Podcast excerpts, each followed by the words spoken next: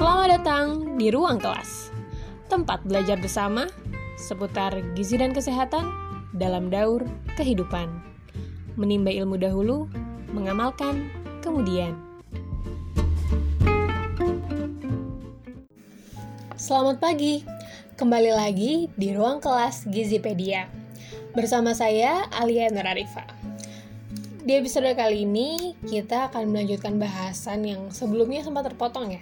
Tapi semoga masih ingat ya. Jadi kita akan membahas seputar tren diet di tahun 2020.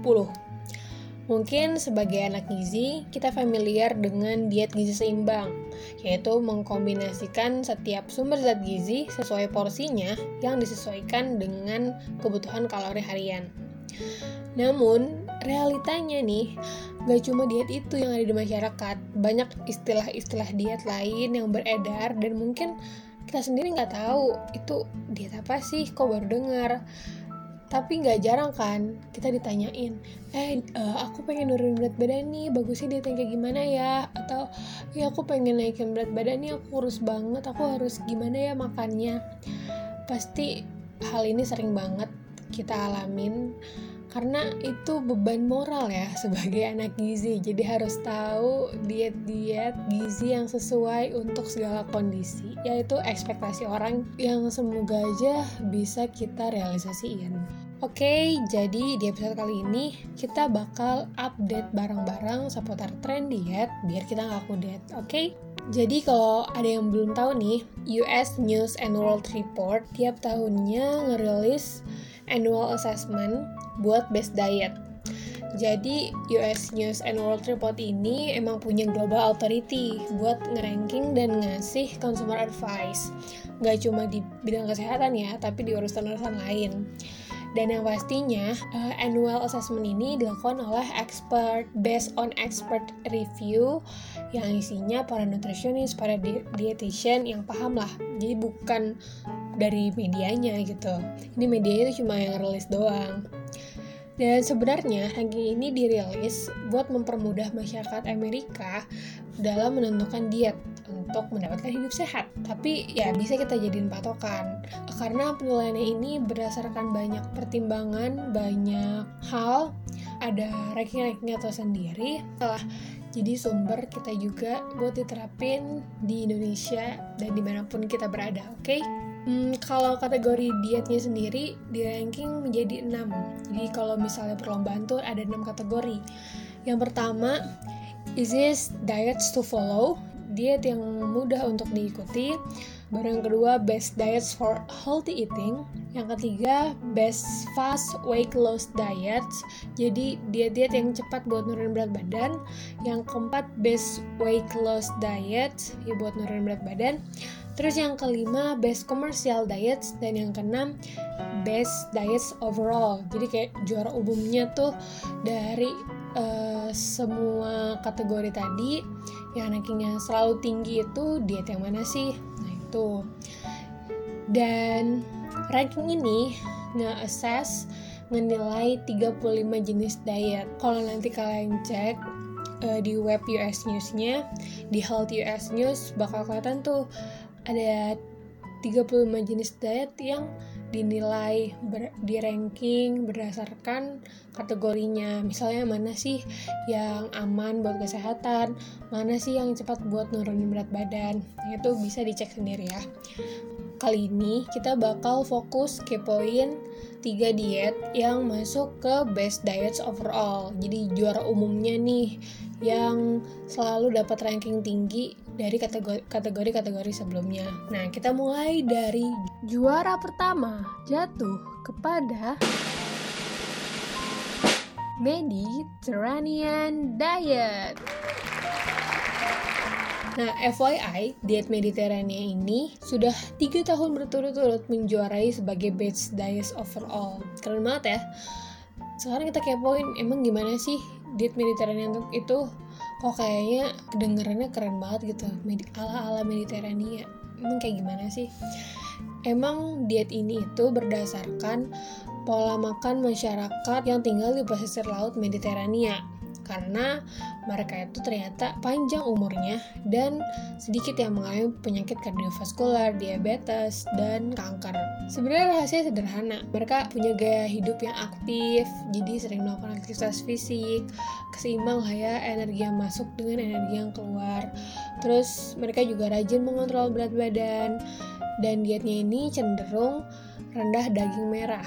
Jadi mereka mengurangi konsumsi daging merah, gula, juga lemak jenuh. Banyaknya konsumsi kacang-kacangan, ikan, juga ya jenis nabati lain Ways salah satu lembaga think tank non-profit di dari Boston yang bergerak di bidang makanan bekerja sama dengan Harvard Public School of Health mengembangkan piramid diet Mediterranean supaya biar lebih mudah nih karena sejatinya di Mediterranean ini nggak ada konsep khusus yang saklek harus bagaimana terkait menunya.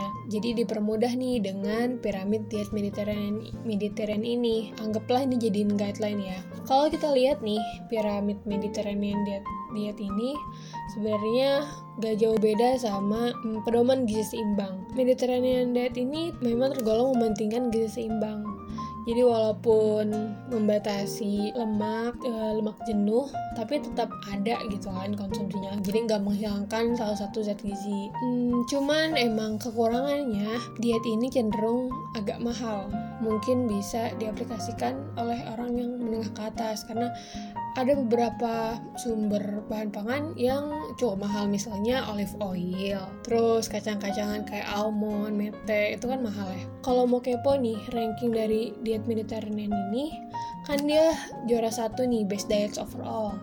Nah dia juga juara satu di best plant based diet jadi emang uh, fokusnya ke makanan-makanan yang pak pangan nabati. Terus kalau di ranking best fast weight loss diet emang agak rendah. Rankingnya ranking 27 karena hmm, prinsipnya itu bukan ngejar nurunin berat badan dalam waktu yang cepat tapi prinsipnya memang hidup sehat.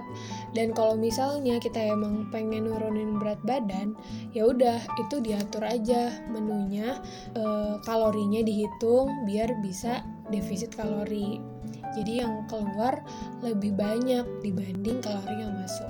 Eh dan yang menarik nih kalau misalnya nanti kalian buka di health.usnews.com di bagian dietnya tiap diet itu nggak cuma dikasih tahu rankingnya doang tapi dikasih tahu penjelasannya terus pro dan kontranya dan apa sih yang bisa dimakan kalau kita ngikutin diet ini juga harganya kira-kira gimana. Ada bagian how much does Mediterranean diet cost?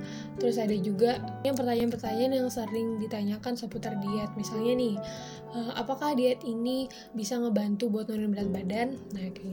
Berdasarkan studi terkait diet Mediterranean ini nah berdasarkan riset yang dilakukan tahun 2018 yang menganalisis pola makan terhadap eh, 32.119 partisipan dari Italia selama rata-rata 12 tahun, uh, researchernya menyimpulkan bahwa yang mengikuti Mediterranean diet itu cenderung memiliki cenderung berhubungan dengan peningkatan berat badan yang rendah dan peningkatan lingkar dada yang lebih sedikit. Nah, ini ada juga uh, studi yang menarik di tahun 2010 259 orang yang mengalami overweight dan diabetes diberikan satu dari tiga pilihan diet yaitu low carb Mediterranean diet, a traditional Mediterranean diet, atau diet e, berdasarkan rekomendasi dari American Diabetes Association.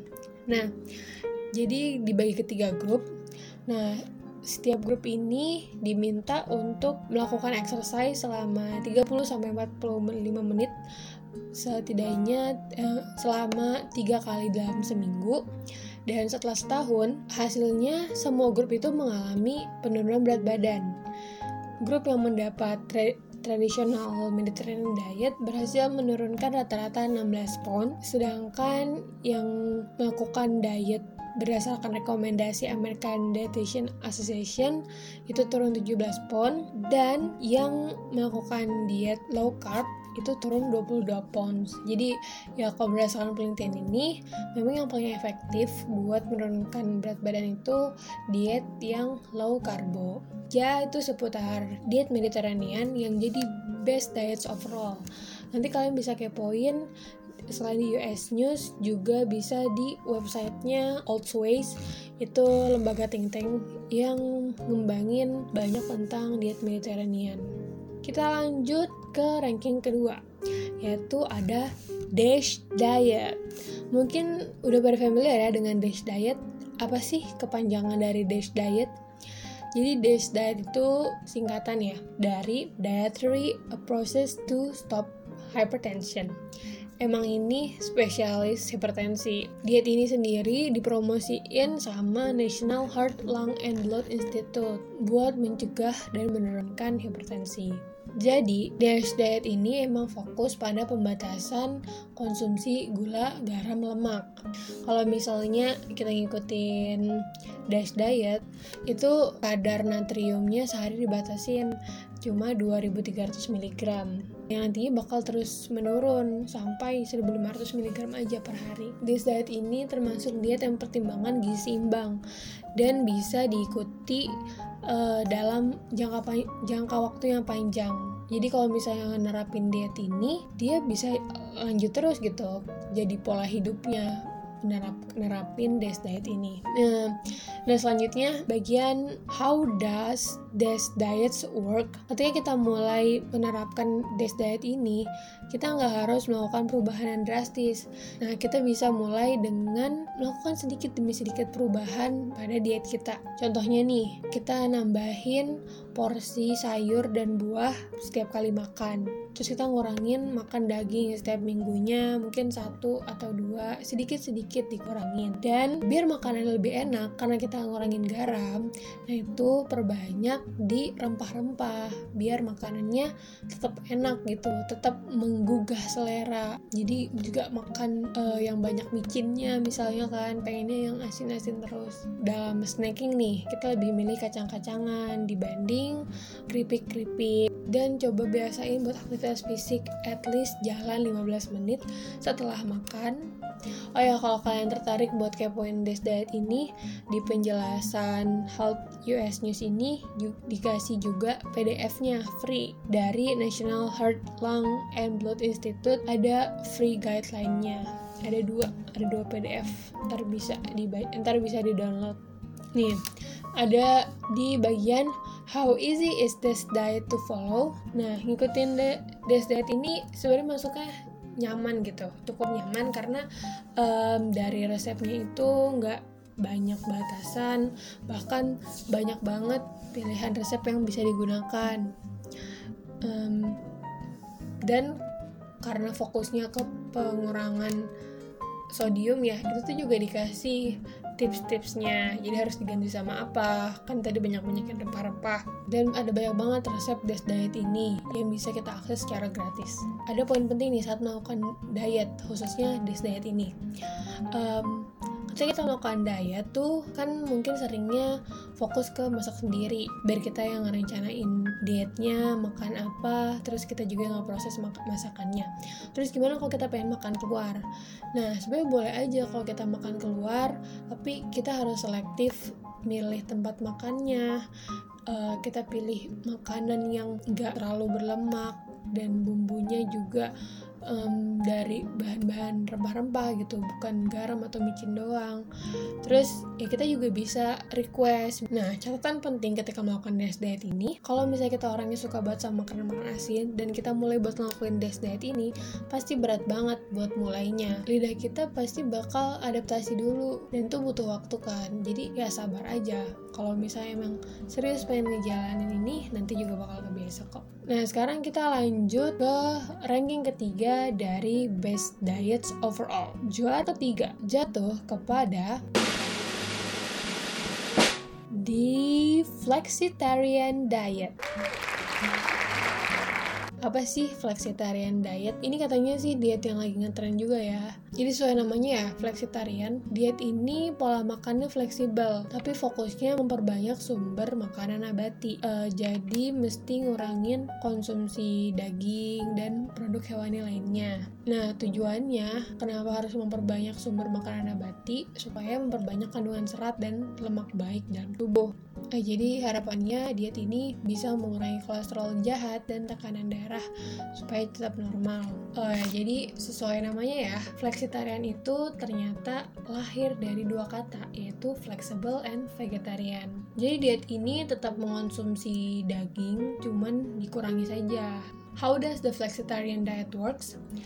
Saat kita menjadi seorang flexitarian, kita tetap fokus ke lima kelompok makanan jadi nggak nggak ada yang mesti dihilangin gitu kan misalnya mau ngilangin protein sumber hewani itu nggak mesti.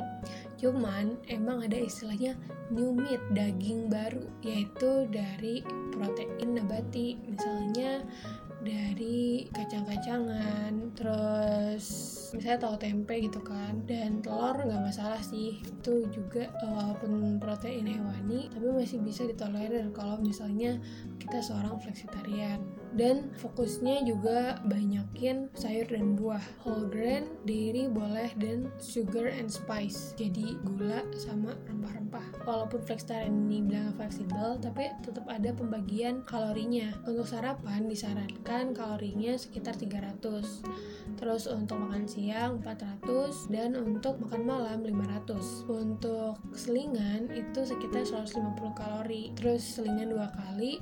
Jadi kalau ditambahin seluruh kalorinya sehari sekitar 1500 nah diet ini masih disesuaikan lagi sesuai sesuai tingkat aktivitasnya gendernya terus berat badan berat sama tinggi badannya.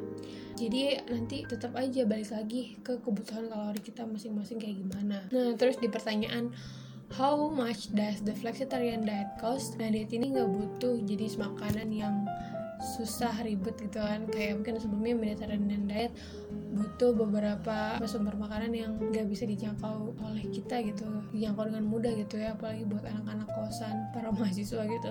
Sebenarnya fokusnya ya udah kalau misalnya kita kita bisa nentuin sendiri kan menu dietnya kayak gimana dengan memilih makanan yang ada di sekitar lingkungan kita gitu. Misalnya pangan sumber protein nabatinya dari mana buah-buahnya dari mana sayur-sayur dari mana gitu Will the flexitarian diet help you lose weight? Berdasarkan riset ya, orang-orang yang menjadi vegetarian emang cenderung mengkonsumsi sedikit kalori dan berat badannya lebih rendah juga indeks massa tubuhnya dibandingkan teman-temannya lain yang masih mengonsumsi daging-daging. Dari risetnya nih dinyatakan bahwa berat badan vegetarian itu rata-rata 15% lebih rendah dibanding non-vegetarian how easy is the flexitarian diet to follow? Nah jadi regimennya itu mudah banget buat di follow karena dietnya sifatnya fleksibel jadi ya disesuaikan gitu dengan progres kita dengan kesiapan kita dari kesiapan makanannya dari kesiapan fisiknya buat mengonsumsinya dan resep-resepnya juga simple kita tetap boleh makan di luar asal tetap termanage dengan baik gitu ya. Tetap perhatiin gizi seimbangnya misalnya. Juga yang jadi pertanyaannya kita bakal kenyang gak sih kalau cuma makan dari protein nabati terus dari sayur buah doang protein hewaninya sedikit gitu karbonya juga sedikit. Tapi ternyata bukan gak jadi problem karena ketika kita menjadi seorang flexitarian atau vegetarian lainnya kita bakal konsumsi banyak serat gitu yang ngasih efek kenyang lebih lama. Jadi mungkin yang dimakan sedikit aja gitu tapi karena seratnya banyak bakal lebih lama kenyangnya How much should you exercise on the flexitarian diet? Idealnya 30 menit um, aktivitas sedang 5 hari dalam seminggu atau aktivitasnya intens itu 20 menit selama 3 kali dalam seminggu.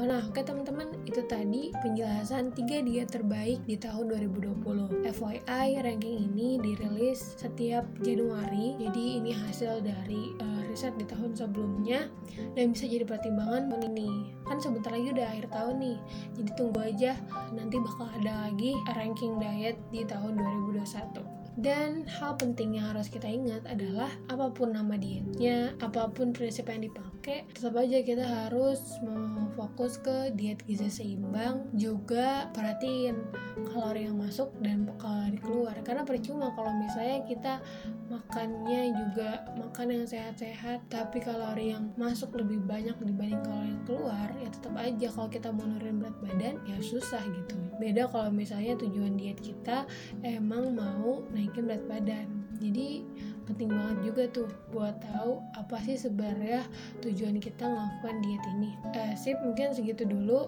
materi kuliah kita di episode kali ini.